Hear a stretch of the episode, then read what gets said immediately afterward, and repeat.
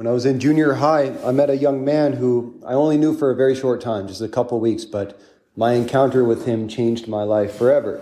I went to Colorado to visit my older brothers who were living down there, and I was about 14 years old. And one day I went to the gym to play some ball, and I met another young kid who's about my same age. His name was Sammy, and he just schooled me on the basketball court. And uh, he was, you know, he's black, he's African American, really good skill. And uh, then we went to work out afterwards, and I was a football player, so I got to school him in the gym, so it was kind of equal. But him and I, we immediately had a connection. We just really hit it off, we became very close. And we ended up spending, from that point on, every day of my remainder in Colorado. And we got so close that at one point, I, uh, when I was about to get on the plane, I skipped it. My parents were not happy about that, but I, I skipped it so I could spend an extra week with him and then just drive home from Colorado with someone else in a car. You know, at one point I remember Sammy looking at me and saying, you know, for, for a white boy, you're actually pretty cool. I don't know if I should take that as a compliment, but thank you, you know. Uh, and so we said our goodbyes, and I had planned to come back in November to see him again. This was in June, and because um, our birthdays were in the same time. I got a call just three days after I had left, informing me that the day after I had left Colorado, he had been shot and killed. And so the la- next time I went back there was, was actually for his funeral, just a week later. And I knew him just for a very short amount of time, but encountering him changed my life because it opened my eyes to life and death and eternity. And, and I, I began to pray for him every day, you know, and, but that little encounter with him helped form me so much into the man I am now. It's just this little seed that's only grown um, into the man I am today. And in light of Holy Trinity Sunday, I want to speak about three things. One, what it means when we say that God is Trinity in, in Himself. Two, what does it mean for us who are made in God's image? And three, we're going to talk about the topic of racism and under the critical race theory, because that's something that's becoming more and more prominent in our times and it needs to be addressed, I believe. So, number one, the fact that God revealed himself to us through Christ as Trinity of persons, the Father, Son, and Holy Spirit, means that God, in his very essence, is relationship. God is absolute relationship. That's what we mean when we say God is love.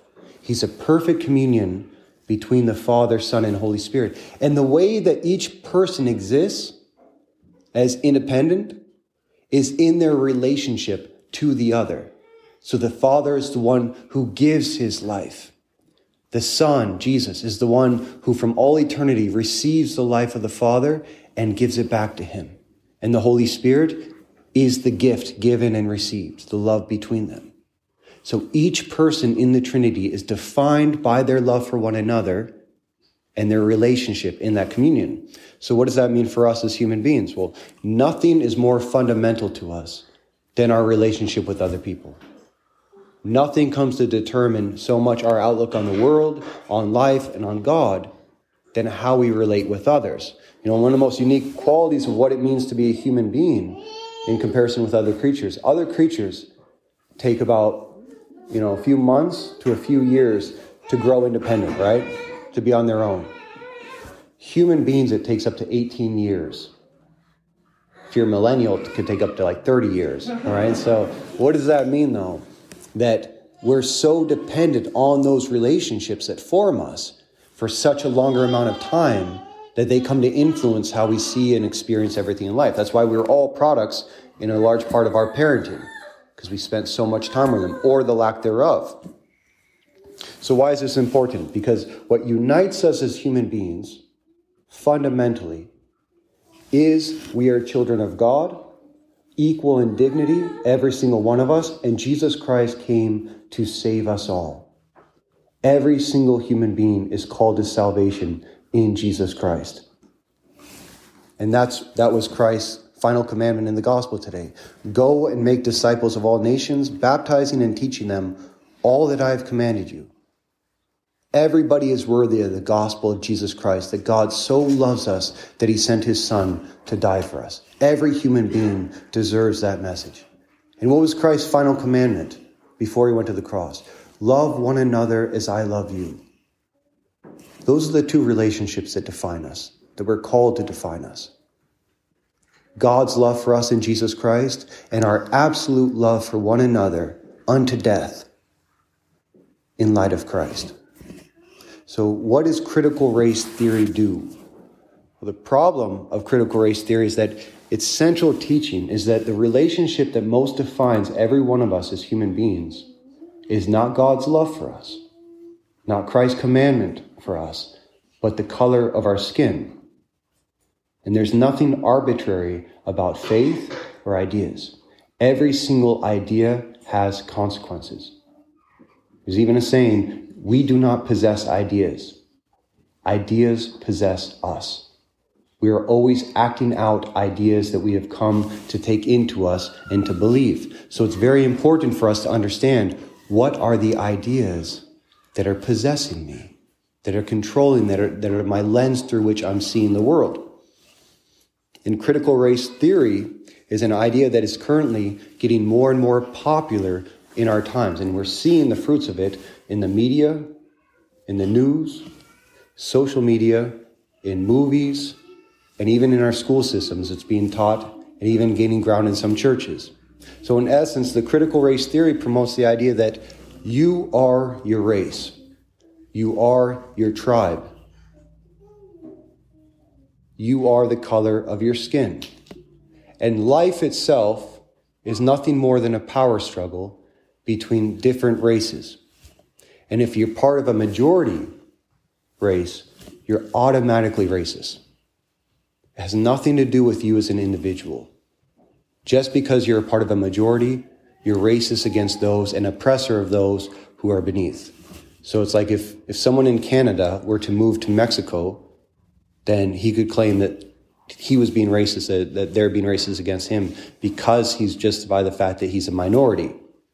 So this is actually a form of social Marxism. So Marxism, Christianity is all about seeing the individual. Every single one of us, created by God as an individual, called to live the commandments of Christ in love. Communism sees everything in group identity theory. And so, what has happened in social Marxism and since the 1970s has been gaining ground, especially in America, and especially in the schools, is that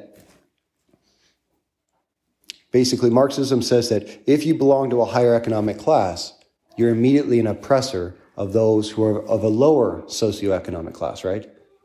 So now that changed in our time to be expressed in race. So if you're part of a majority race, you're automatically grouped as a racist against those who are not in your race.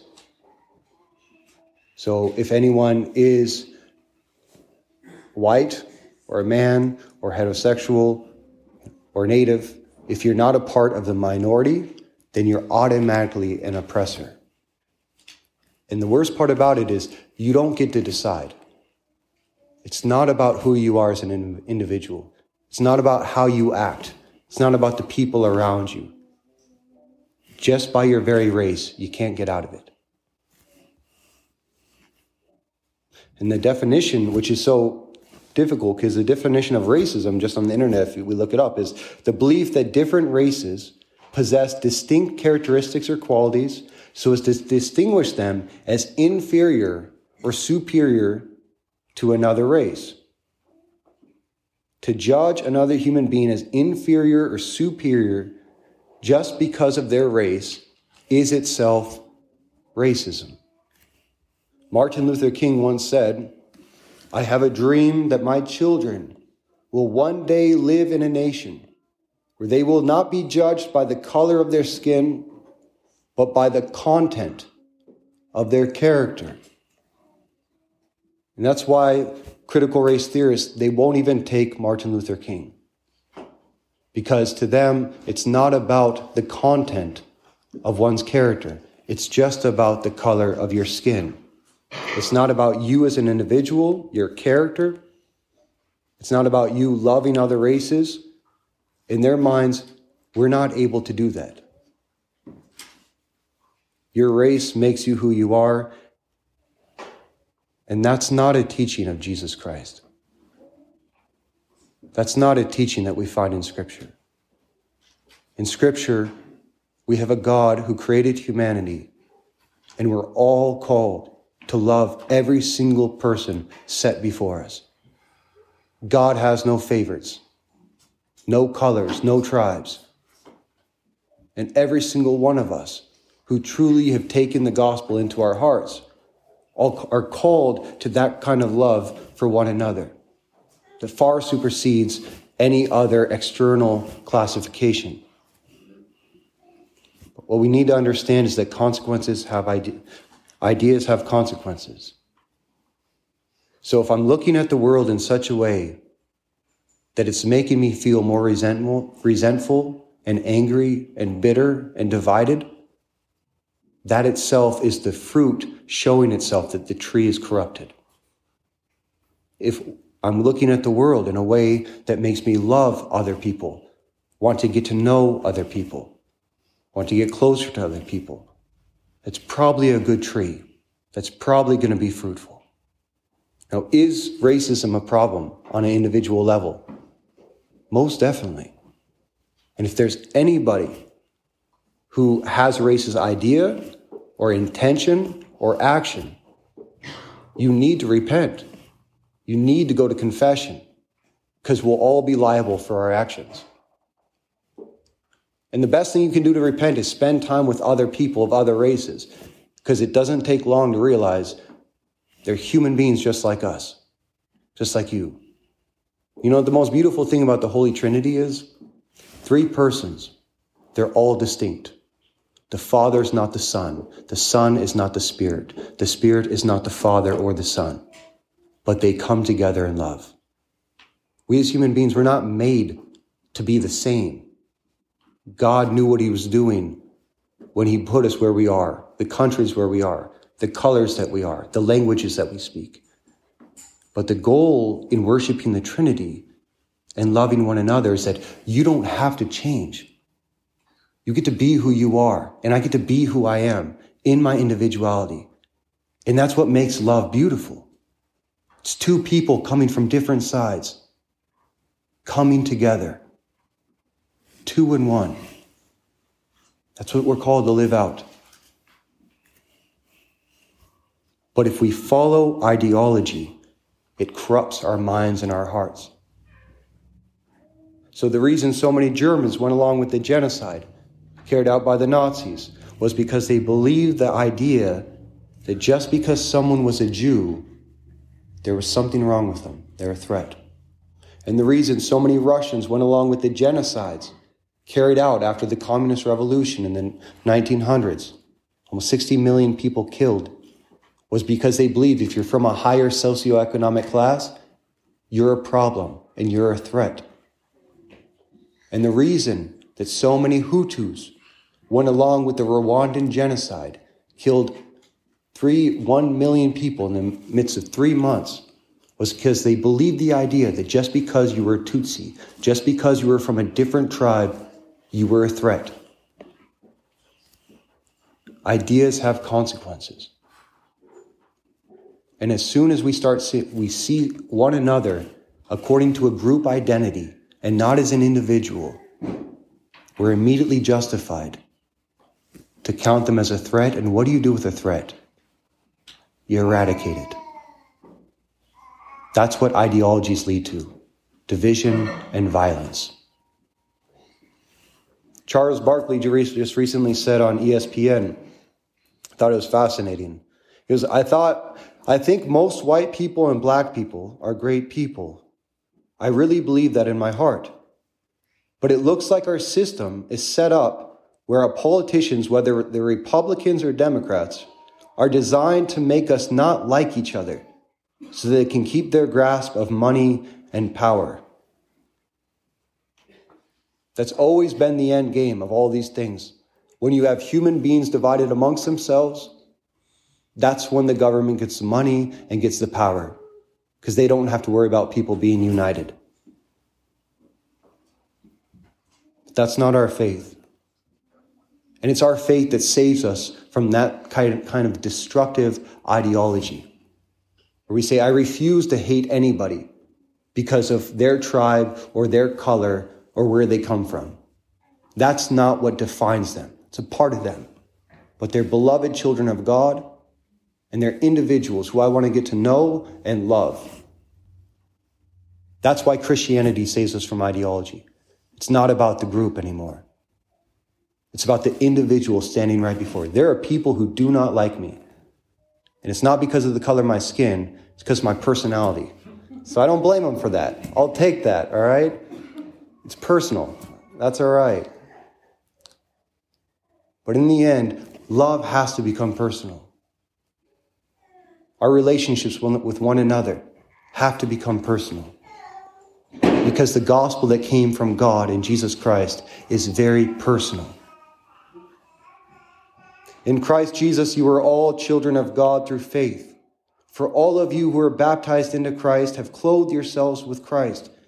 There is neither Jew nor Gentile, slave nor free, nor is there male and female, for you are all one in Jesus Christ.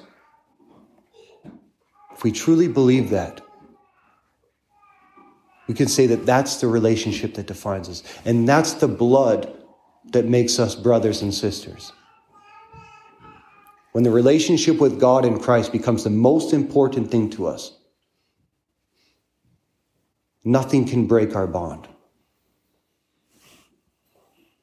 We all have to ask ourselves is the way I'm looking at other people, the world, is it filling me with hope and love and optimism and a desire to get closer to other people?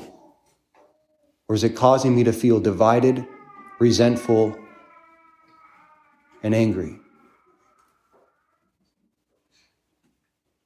I'd be very upset if someone ever called me a racist just because of the color of my skin.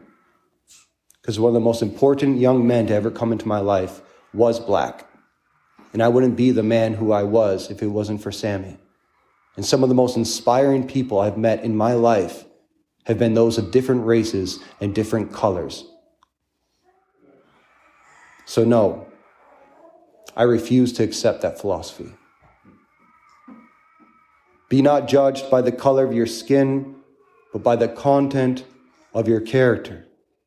In the end, it's not the color of our skin that defines us. It's not our socioeconomic class that defines us. It's not our nationality that defines us. It's not our gender that defines us. It's our relationship with God in Jesus Christ and His love for us that defines us. And it's His commandment to us to love every single human being unto death as He loved us that defines us. And that is the kind of relationship that truly has power to save us and to unite our country in the Holy Trinity.